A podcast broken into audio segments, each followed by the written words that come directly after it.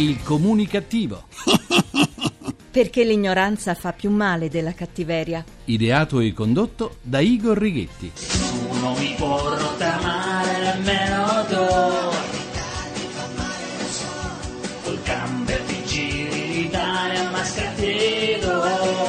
Buona comunicazione Italia rottamata dal vostro comunicativo di fiducia Igor Righetti. Bentornati alla nostra terapia radiofonica di gruppo Emissioni Zero numero 1987 con l'87 col 7. Bari 43, Napoli 26 col 6. Totò divideva gli uomini in due categorie, gli uomini appunto e i caporali. Come definire coloro che hanno approfittato del fango che ha sconvolto la costa sud della Maremma grossetana avvolgendola in un abbraccio melmoso e distruggendo case, auto, autostrade, binari della ferrovia, aziende, terreni per trarne profitto. Come definirli? La solidarietà è forte tra questa gente abituata alla vita agra, come la definiva lo scrittore Bianciardi, e pur nello sgomento e nella disperazione tutti hanno reagito. Si sono rimboccati le maniche e, pure con il groppo che serrava la loro gola, hanno cominciato a spalare quel fango melmoso, appiccicoso, che tutto distrugge. Ho detto tutti, sbagliavo, quasi tutti. Qualcuno, i caporali, appunto così come li intendeva Totò, come in ogni situazione di disagio si fanno vivi e prestano la loro opera distruttiva. In mezzo al mare di fango ci sono state vittime umane e a loro va il nostro dolore, ma non dobbiamo dimenticare che sono morti migliaia di animali selvatici, bloccati dal fango nella loro fuga disperata. Una condizione senza speranza, la loro, che nella lotta per la vita hanno visto all'opera gli uomini e non più i caporali, ma gli sciacalli, come li hanno definiti i volontari del WWF, accorsi a prestare aiuto agli animali del bosco. C'è stata subito dopo l'alluvione la corsa a prestare aiuto alla popolazione colpita e agli animali in grave difficoltà, ma c'è stato anche chi ha approfittato della situazione per indossare stivaloni e imbracciare il fucile per uccidere tanti indifesi abitanti del bosco. Anatre e fagiani sono stati sterminati come tutti gli altri volatili che non avevano più luogo per rifugiarsi e neppure cibo. Schifo, schifo, schifo. Eh già, caro dizionario multimediale multilingua di ortografia e di pronuncia, un vero schifo. Prede facili per gente che i cacciatori, quelli veri, quelli con un codice d'onore, dovrebbero per primi mettere al bando. Sono loro a fare indignare l'opinione pubblica nei confronti anche di chi esercita questa attività seguendo leggi e regolamenti. Così, invece di prendere una pala e spalare il fango, questi individui hanno preso il fucile e magari si sono poi vantati del loro bottino di guerra. Le associazioni venatorie non hanno denunciato queste nefandezze, dice Fabio Cianchi, responsabile provinciale del WWF, e provincia e ATC non hanno bloccato la caccia. A questo punto mi piacerebbe sentire l'opinione dei cacciatori, quelli veri, quelli che si vantano di amare l'ambiente e gli animali. E li invito a reagire pubblicamente, loro per primi, in difesa del loro onore di uomini prima che cacciatori.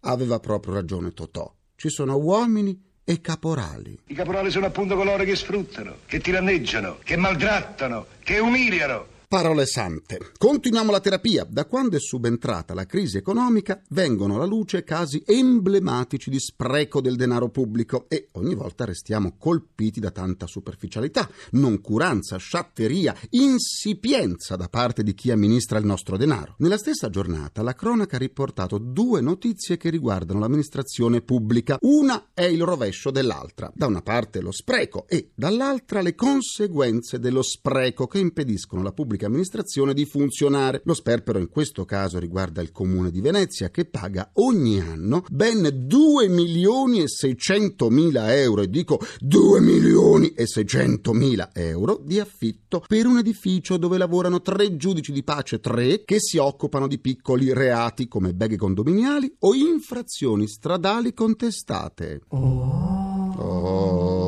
sì. Gli impiegati dell'ufficio più caro al mondo sono otto che, sommati ai tre giudici, fanno undici persone che hanno a disposizione un edificio storico da cui si vede San Marco. Undici persone che si possono affacciare da cento finestre, cento finestre, e se amano camminare possono percorrere un corridoio lungo 152 metri, mantenendosi così in forma senza andare in palestra. Il canone è incassato da un decennio dalle assicurazioni generali Nel prossimo anno, se tutto andrà come deve andare, i tre giudici di pace e gli otto impiegati si trasferiranno nella neocostruita cittadella della giustizia e mentre negli uffici di San Marco arrivano dalla piazza sottostante le note dei violini nei tribunali, a causa della mancanza di fondi si rischia la paralisi. In attesa del denaro per pagare le ditte che hanno in appalto il servizio di registrazione e trascrizione, il Ministero di Giustizia ha inviato una circolare ai tribunali affinché tornino a far trascrivere a mano, sì avete proprio capito bene, a mano, i verbali delle udienze. Si resta in attesa che venga sottoscritto il contratto con la società che a livello nazionale svolge il servizio, ma intanto, intanto è forte il rischio di non poter celebrare i processi. È una ulteriore tegola che si abbatte sull'amministrazione della giustizia, i cui tagli alle spese sono cominciati dalla benzina per le auto addette al trasporto degli atti processuali e per i CD per le copie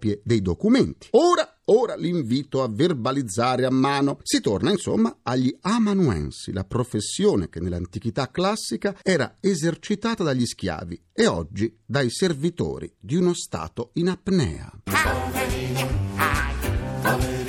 Eh, poveri noi, poveri noi. Per riascoltare le sedute del comunicativo andate sul sito comunicativo.rai.it dove potrete anche scaricarle in podcast. Vi aspetto pure sulla pagina Facebook del comunicativo, facebook.com slash il comunicativo. Sentiamo ora l'opinione del direttore del quotidiano La Nazione, Gabriele Canè, che ci sta aspettando. I due punti del comunicativo buona comunicazione a tutti. Oggi parliamo di pioggia, maltempo, danni, alluvioni e territorio. Ancora una volta la fascia tirenica, in particolare la Toscana e un'area della Liguria, in questi giorni, nei giorni scorsi, hanno subito i danni di una precipitazione particolarmente violenta, ma che evidentemente incide su un territorio particolarmente vulnerabile. Martedì è stata protagonista in negativo Firenze con vasti allagamenti in città, ovviamente con quello che ne può conseguire in una città a struttura medievale di medie dimensioni come è Firenze, quindi con tutto bloccato a parte i disagi per le persone direttamente coinvolti negli allagamenti stessi. Ieri è stata la volta della fascia più rivierasca con la ferrovia interrotta rotta tra Pisa e La Spezia nella zona di Carrara, qui sì per l'esondazione di alcuni torrenti, insomma dopo le vicende che hanno visto protagonista in negativo la zona, sempre in questo caso di Massa e Carrara e ancora più il Grossetano, una decina di giorni fa, il tempo, la pioggia e il territorio si coniugano in una miscela esplosiva in cui sono vere due cose, la banale tra virgolette, ma sempre meno banale, quindi cominciamo a togliere le virgolette, constatazione che non ci sono più le stagioni di una volta. Effettivamente le precipitazioni che ci sono ora sono molto molto più massicce e intense di quelle eh, di alcuni anni fa. Citavo prima il Grossetano, nel Grossetano in 8-9 ore è venuta una precipitazione più abbondante di quella che in alcuni giorni nel 1966 portò alla tragica alluvione di Firenze e alla inondazione dell'Arno. Quindi il dato oggettivo di partenza è che la pioggia assume spesso delle intensità inusitate eh, rispetto a quello che accadeva negli anni precedenti. L'altro dato oggettivo è che questa variazione climatica incide su un territorio anche in regioni che dovrebbero essere di eccellenza in materia, sia per la bellezza, sia perché hanno sempre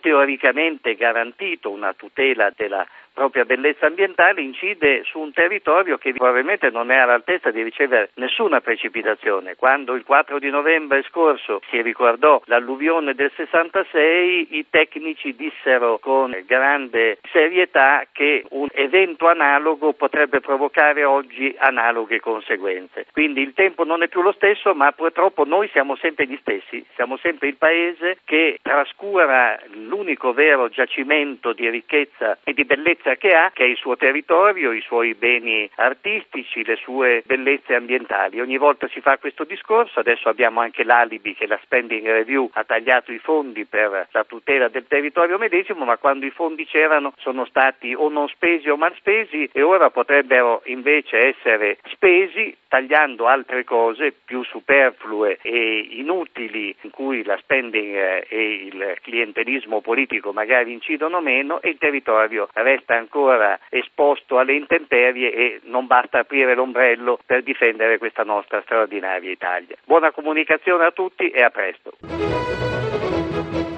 Continuiamo la terapia. Sarà la crisi economica, sarà la vita moderna così caotica, lontana dalla naturalità. Fatto sta che tra gli italiani è in continuo aumento il desiderio di tornare alla natura, di prendersi cura di una pianta che, coi suoi frutti, possa restituirci una dimensione più naturale, più vera. E così chi dispone di un balcone, o meglio ancora, di una piccola corte o di un giardino, dà libero sfogo alla passione orticola. Secondo i dati Coldiretti, un italiano su quattro coltiva orti in città e 6 milioni e mezzo di questi sono sui balconi. L'esempio più significativo viene da un torinese appassionato di piante che dai 150 metri della sua terrazza posta all'ultimo piano ricava ogni anno 300 kg di frutta e verdura. Tanti sono gli aspiranti coltivatori in lista di attesa per accedere a un piccolo appezzamento di terra comunale. E si potevano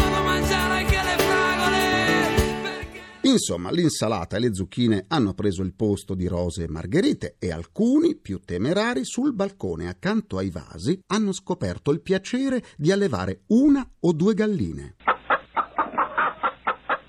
Appunto, così, tanto per provare l'emozione rara e intensa di bere un uovo fresco e sicuro. Si va dunque verso uno stile di vita più sano, sereno e gratificante. Tanto è forte il piacere della riscoperta delle coltivazioni in città che sono nate associazioni di cittadini che provvedono alla pulizia, cura e coltivazione di giardini pubblici abbandonati e incolti. E allora andiamo a parlarne con il nostro ospite di oggi. La nostra mascotte precario con il suo barrito annuncia l'ingresso del medico nutrizionista Giorgio Calabrese. Bentornato e buona comunicazione. Salve, salve a tutti, buona comunicazione a voi. Quali benefici possono derivare dal prendersi cura di un orto in casa? Intanto si parte dal concetto che si pensa che ciò che mangiamo è fatto dall'uomo e non nasce così dalla- dall'industria o chissà da chi. E quando noi abbiamo un orto in casa, ad esempio mia moglie ha nel suo balcone i suoi tutti aromi, le sue spezie ed è fantastico perché quando senti un basilico piuttosto che un qualcosa che dia un speciale gusto ti dà la possibilità di utilizzare meno grassi e quando usi meno grassi avendo lo stesso tanto gusto, tanto profumo, Sapore, tanto eh. bouquet è non solo qualcosa in più da un punto di vista psicologico ma anche da un punto di vista salutista. Frutta e verdura coltivate in città possono contenere sostanze inquinanti e se sì, come ridurre i rischi di sostanze pericolose per la salute? Eh, se noi ci mettiamo in una strada molto frequentata, noi abbiamo il problema dello smog e, e io sto invece pensando al frutta e verdura prodotta in città, magari in un ambiente che sia un po' fuori città, fuori dal centro, che sia un- in un giardinetto ben tenuto. Allora a quel punto chiaramente si va veramente al minimo delle sostanze che potrebbero essere in un campo aperto. Certamente se siamo comunque vicino alla, strada, all'autostrada, eh, questo può comportare dei problemi. Allora naturalmente non possiamo metterci in una ottica di mangiarlo direttamente, dobbiamo sicuramente proteggerlo come se fosse una piccola serra, ma non utilizzando ormoni o altre cose, proteggendo con una- un velo eh, questo tipo di piantine ti dà la possibilità di avere un prodotto che eh, diciamo utilizza poco i- gli idrocarburi che ci sono in giro e tutte quelle sostanze che purtroppo fanno la pollution dello smog. Poi è molto importante comunque lavare molto bene frutta e verdura laddove c'è la buccia nella frutta, eh, sbucciarla. È sufficiente lavarle con l'acqua? Beh, un po' di ammuchino non sarebbe male. Grazie al medico nutrizionista Giorgio Calabrese e buona comunicazione. Buona comunicazione a voi e sempre in bocca al lupo, bravissimi.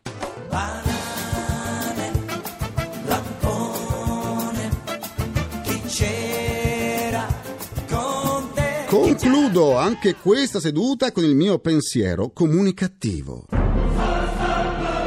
Secondo la ventitreesima edizione della ricerca annuale del Sole 24 Ore, tra le province italiane è Bolzano a occupare il primo posto nella classifica sulla qualità della vita 2012, mentre l'ultimo posto tocca a Taranto. D'altra parte, era o non era scontato che, anche a causa dell'inquinamento dovuto all'Ilva, a Taranto spettasse la maglia nera? Eh sì, decisamente nera, sì. Ringrazio i miei implacabili complici, Vittorio Lapi, Walter Ghetti, Carapagliai e Massimo Curti. Un ringraziamento a Francesco Arcuri. Alla console. Alla console tra gli immancabili Folletti Folletti esodati c'è Fulvio Cellini. La terapia quotidiana del comunicativo tornerà domani sempre alle 14.44 in punto. Buona comunicazione e buon proseguimento dal vostro portatore strano di comunicativeria. Igor Righetti, grazie, a domani, linea al GR1. Il comunicativo. Perché l'ignoranza fa più male della cattiveria. Ideato e condotto da Igor Righetti.